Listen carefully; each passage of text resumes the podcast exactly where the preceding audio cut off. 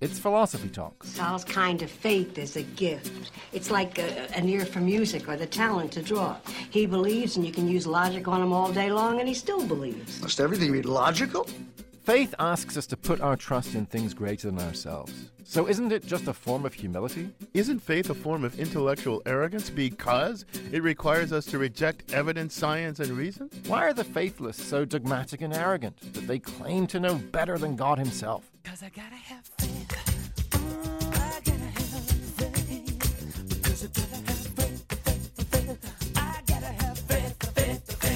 If all your faith is wrong, Sal, I mean, just what if? Huh? If. hmm? Then I'll still have a better life than all of those that doubt. Wait a minute. Are you telling me that you prefer God to the truth? If necessary, I will always choose God over truth. Faith and humility. Coming up on Philosophy Talk. Hi, I'm Josh Landy. And I'm Ray Briggs. If you're enjoying this episode of Philosophy Talk, won't you consider supporting the show? Your donation of any size will help us stay on the air and online, Where we can continue to question everything. accept your intelligence, and help people think about things differently. Just go to philosophytalk.org and click donate at the top of the page. Thank you for listening, Thank you for thinking. and thank you for supporting Philosophy Talk.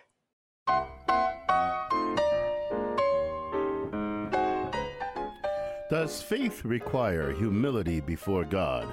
Isn't a blind, dogmatic faith a kind of arrogance? Or is it atheists who reject faith and deny God who are really the arrogant ones? Welcome to Philosophy Talk, the program that questions everything. except your intelligence. I'm Ken Taylor. And I'm Debra Satz, and we're here at the studios of KALW in San Francisco. Continuing conversations that begin at Philosopher's Corner on the Stanford campus, where Debra and I teach philosophy. Today we probe the relationship between faith and humility. This is another episode in our ongoing series on intellectual humility. Do you know, Debra, some people, especially non believers, think that there's an inherent conflict between faith and humility. But, you know, I don't think that's right. I mean, faith sees itself as a form of humility humility before God. Well, that's what the faithful like to tell themselves. But you know what? They can be stubbornly dogmatic, and dogmatism is not humility. Yeah, but it, the faithful will say back to th- that that it's those who reject faith and put themselves above God who are really the prideful, arrogant ones, and they see that as a sin. Wait, wait, wait, hold on. It's believers who claim a direct pipeline to God. Uh, what can be more arrogant than that? And you know where such arrogance has led in history to the Crusades, to Inquisitions, to jihads. Well, look, look, look, I'm not going to defend all aspects of religion. Like all things human, religion has its dark side. I'm going to grant you that. Amen to that. Well, but still, let's not be so quick to dismiss faith entirely, Debra. At least not genuine faith. Well, how exactly do you propose to distinguish genuine faith from what, fake faith? Yeah, I think some faith is fake. I mean, think Kierkegaard. He says that genuine faith, and I think he's right, is not the kind of thing you get by, you know, going to church on Sunday, mouthing a few prayers, nodding in agreement with a stern sermon. You don't really have faith, the real thing, until you can complete a journey like that of Abraham. That's a really high standard, Well, that's true. God promises Abraham and his wife Sarah a son when they're, you know, like a hundred years old in their dotage. And it's a miracle. He gives them a son, but then what does he go and do? Yeah, he, he turns around and he commands Abraham, I mean, this takes the cake, to take his son up the mountain and sacrifice. That is, kill him. Yeah. So, so what's the point here? Uh, you have to be willing to kill your child in order to have faith. No, it's not about that. I mean, and, and after all, the angel saves Isaac, and so he, Abraham doesn't have to kill Isaac. But it, the point is about Abraham's journey. That's what Kierkegaard wants you to focus on. I mean, think of what that journey must have been like. I mean, try to put yourself in Abraham's shoes. Uh, you think of the pain, the anguish, the doubt and hesitation, the fear and trembling, as as Kierkegaard calls it, that, that you'd have to go through. I can't even imagine what it would be like to be Abraham. That's precisely Kierkegaard's point. Despite the fact that we can't imagine it, that it would be awful, Abraham obeys. He straightway obeys, and that's what genuine faith is. And that's not the synthetic process faith substitute that most believers have, and it's and it's not at all arrogant. Debra, it's a torturous willingness to submit to the unfathomable will of God. It's amazing. That's very poetic sounding, Ken. But not only doesn't it not help with our original problem, it, it actually makes things worse. Oh, come on, how? S- Well, supposing you come across someone today dragging his poor son up a mountain, and he tells you that his plan is to follow Abraham. Wouldn't you try to stop him? You bet I would. And if he says, Move aside, Ken, I do as God commands, would you just accept it? No, no way. I'd treat him like a murderous lunatic, I think. Well, my point is a faith like Abraham's, however moving, can also be disastrous for other people and for their rights. Oh, oh, okay, okay. So look, look. Uh, uh, you got me here. I mean, because you're saying the Crusades are just lurking around the corner. So maybe the answer is a faith that's not so dogmatic. I mean, and, and you know, once faith uh, is humble, not simply before God, but also before the rest of us, once faith listens to every voice rising from God's creation, then maybe reason wouldn't feel a need to be hostile so, to faith. So, so here's my advice to the faithful: forget Abraham and his invincible uh, faith. Be like the Unitarian Universalist or something. So now you want a kumbaya movement? You want a faith that's wishy washy? Well, thanks to you, you win. You convinced me that maybe that's the only possible way for the faithful and the faithless to humbly coexist. You win, Debra. Well, I, I like winning, uh, but try telling this to those of genuine faith that you began talking about. Well, why, why do you want to bring them back into this? because to them, that your solution leads to things like cafeteria style Catholicism, where you just pick and choose which doctrines of the church to accept based on your own preferences or the fads of the moment. And then we're back to faith in name oh, only. Gosh, you're whipshawing me, Debra. This is really hard stuff. Look, I don't think you and I are going to settle this here, but maybe our roving philosophical reporter Liza Veale can help. We sent her out to talk to someone who's lived on both sides of the faith divide. She files this report.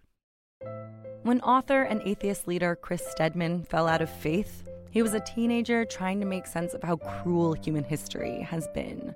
He found little reassurance in Christian ideas. I just couldn't believe that the only people who had sort of figured this out and gotten this right were Christians. Stedman became a sort of agnostic non believer, a secular humanist. Today, he works to build the kind of spiritual community among secular people that he found so nourishing in faith spaces. As an atheist, he's a public figure, appearing on programs like The Bill O'Reilly Show. You know, I want to hear from atheists. What do we believe in? What do we stand for? What are our highest values? Rather right, than rather than alienating you know, 82% of the population, which sees you guys as cheap shotting them. But when he took on this role and subjected himself to an audience, he learned something about atheists. Some of them were as controlling and intolerant as the most doctrinaire Christians he'd encountered. Over the internet, they criticized his message. They felt he was soft on religion, and they harassed him about personal things. After his appearance on O'Reilly, he says, The majority of the negative feedback that I got, both from Fox viewers and even from some atheists, was either overtly sort of homophobic or had um, homophobic undertones. The experience drove him to take a step back. And Stedman's not alone in drawing the ire of online atheists. It turns out that the atheism subreddit, an open forum on the website Reddit, is ranked the third most bigoted and toxic of all the website's forums, behind one that's dedicated to sexual strategy and another about a racist radio show. Someone created the Ten Commandments of the atheism subreddit, and they don't scream humility. Thou shalt remember thy sense of superiority and keep it holy. Thou shalt be relentlessly offended and confused by the very concept of religion. Thou shalt conflate religion and extremism, because it's less complicated that way. Thou shalt spread the joyous gospel of old creepy Christians getting caught with child porn and other fun stuff. And it goes on. In this light, it can be easier to see what religious people mean when they insist faith is the ultimate act of humility. Peter Wehner is a Christian and an opinion contributor for the New York Times.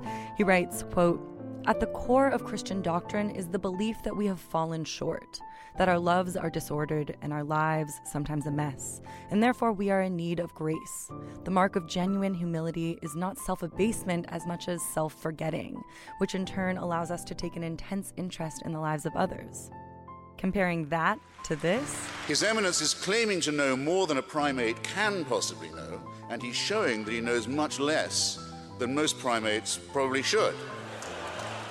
For me, it recasts Chris Stedman's story of deconversion. So then, when you were challenging your religiousness and kind of coming to this identity, was that a humility or was that the opposite? Um, it was probably some of both. I mean, certainty is seductive. I think that there was a part of me when I was younger and going through a lot of um, big transitions and challenges in life around my family and my sexual orientation. His parents were getting divorced, and he was realizing he wasn't straight. I wanted some feeling of security in that, and I found that in these very sort of rigid answers that I got in an evangelical Christian space. Stedman's evangelical ties didn't last too long, in large part because of his sexuality. But counterintuitively, maybe, it was a religious institution that helped him come out as queer. He found an LGBT community in a Lutheran church. Those progressive Christian churches um, were kind of the place where I could go to find sort of radical acceptance. And in grad school, when he came to terms with his non belief, it was his Lutheran professors that supported him. And actually, really sort of pushed me to, you know, what they wanted was for me to have an honest reckoning with what I believed and to pursue my questions, my doubts, my inquiries. All of this is just to say that humility and openness and their opposites, they abound in religious and secular spaces alike. For Stedman, his circumstances of fear and insecurity, they made him defensive about disagreement. I sort of felt like I needed to really prove to someone why my beliefs were right, and in order to do that, I needed to prove why their beliefs were wrong. As he's emerged from that insecurity, it's made it possible to disagree without being disagreeable. So, counterintuitively, humility was made possible by a kind of assurance. For Philosophy Talk, I'm Liza Veale. Want to hear more? You can find the complete episode on iTunes Music, or for unlimited listening, become a subscriber at philosophytalk.org.